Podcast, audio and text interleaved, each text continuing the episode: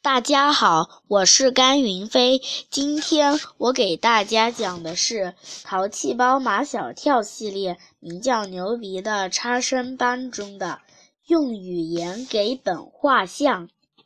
马小跳是一点一点的，像挤牙膏似的，将美国男孩本要来他们班做插班生的事透露给唐飞、张达和毛超的。我们班。马上要来一个插班生，毛超对马小跳很是不满。他觉得传播这类小道消息应该是他毛超的专利。我怎么不知道？马小跳不理睬毛超，继续透露：他不是中国人。他不是中国人，为什么要跑到我们中国人的学校来读书？他爸爸到我们这里来工作，他和他妈妈都跟来了。唐飞警惕的，马小跳，你怎么知道这么多？就是嘛。毛超和唐飞一唱一和，我不知道的他都知道。他来了以后，我们就不再是四个好朋友，而是五个好朋友。这才是马小跳最想跟他们说的最为关键的一句话，相当的莫名其妙。唐飞对马小跳已经忍无可忍。你怎么知道我们就能够成为好朋友？就是嘛！毛超和唐飞一唱一和，你都不认识他，我怎么不认识？马小跳申辩道：“我都去过他家了，还在他们家吃了饭。吃的什么？”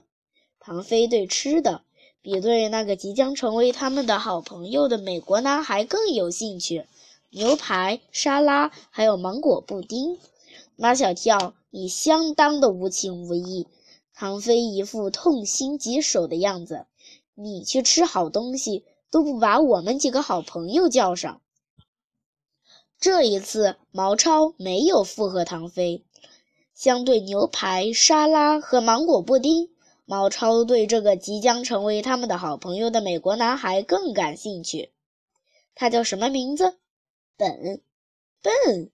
唐飞便咯咯的笑的打嗝，他叫笨，这实在是一个引人发笑的名字。马小跳、张达和毛超也笑了起来，四个人笑成一团。毛超又问：“哼，这个叫笨的，他长得帅吗？”实事求是地说：“不能因为本是个美国男孩，就说他长得帅。”但是马小跳喜欢这个人，所以也喜欢他的样子，笨的样子。书到用时方恨少。每次马小跳想选一个合适的形容词来用时，他的脑海里便空空如也。这种时候，总是毛超来接应他。笨的样子是比较困难，还是比较抽象？所谓困难，就是丑；所谓抽象。就是难以形容。实事求是地说，本的样子既不困难，也不抽象。唐飞启发马小跳：“你就直接说他长得顺眼还是不顺眼？”马小跳回答：“顺眼，像画像一样。”马小跳用语言给本画了这么一张像：他和张达一样高，他和我一样胖瘦，他的头发是亚麻色的。发型像贵妇头，他的两只眼睛又小又圆，像两颗绿色的玻璃弹球。他的鼻子很大，像悬在脸蛋中间的惊叹号。他的两颗门牙很长，长到嘴唇外面来了，像米老鼠的两颗门牙。这张用语言画的像，从头发到牙齿，应该说十分具象了。只有贵妇头。唐飞他们希望马小跳再细说细说。还记得我们在翠湖公园见过的那只叫菲娜的贵妇狗吗？他们都说记得。马小跳这才继续往下说：贵妇狗头上那堆卷卷毛，跟本的发型一模一样。唐飞又笑得打嗝，毛超笑得东倒西歪，歪在张达的身上。虽然他们还没有见过本。但就凭马小跳用语言给本画的这张像，他们已经喜欢上本了。用唐飞的话说，那是相当的喜欢。当然，他们也都在心里默认了本是他们的好朋友。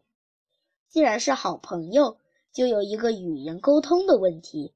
张达最先想到这一点。我们说话，他听不懂，怎么办？马小跳是这样来描绘本的语言能力的：他不是完全听得懂，但能听个囫囵吞枣。他说中国话说的不是太好，但我们可以帮他说。如果你说的就是他心里想的，他就会说好的很。你是我肚子里的蛔虫。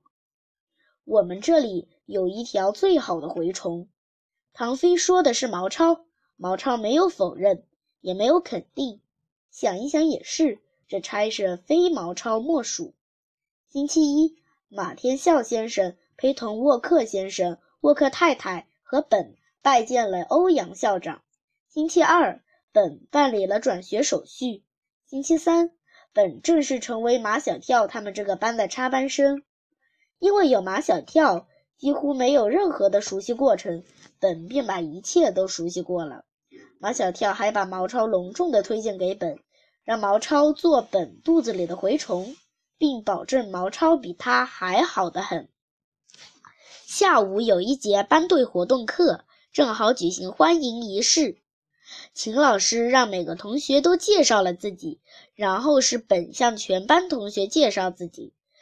丁文涛自告奋勇，他说他英语很好，可以给本当翻译。不要，我可以说中国话。本坚决地摇摇头，我的中国话说的不是太好。我的肚子里有一条蛔虫，它是毛超，它会帮助我。你们都听得懂。呵呵。全班笑翻了，都在笑毛超是蛔虫。秦老师沉下脸来，他问毛超是怎么回事。我不是你们想象的那种蛔虫。毛超说：“本的意思是，如果他用中国话表达的不好的时候，我就可以帮他说出他心里要说的话。”秦老师不明白了，他心里想的什么？你怎么知道呢？他知道的。本坚持说。他是我肚子里的蛔虫，全班又笑翻了。秦老师拿本真是一筹莫展。本不明白为什么他每说一句话，同学们都要笑，而秦老师却一点都不笑。本对全班同学说：“从今天开始，很荣幸的，你们做了我的同学。”毛超反应极快，及时发现了本的语法错误。他打断了本的话，本的意思是，他很荣幸的成为我们大家的同学，对吧？本，好的很。本向毛超竖起大拇指，你是我肚子里的蛔虫。谢谢大家。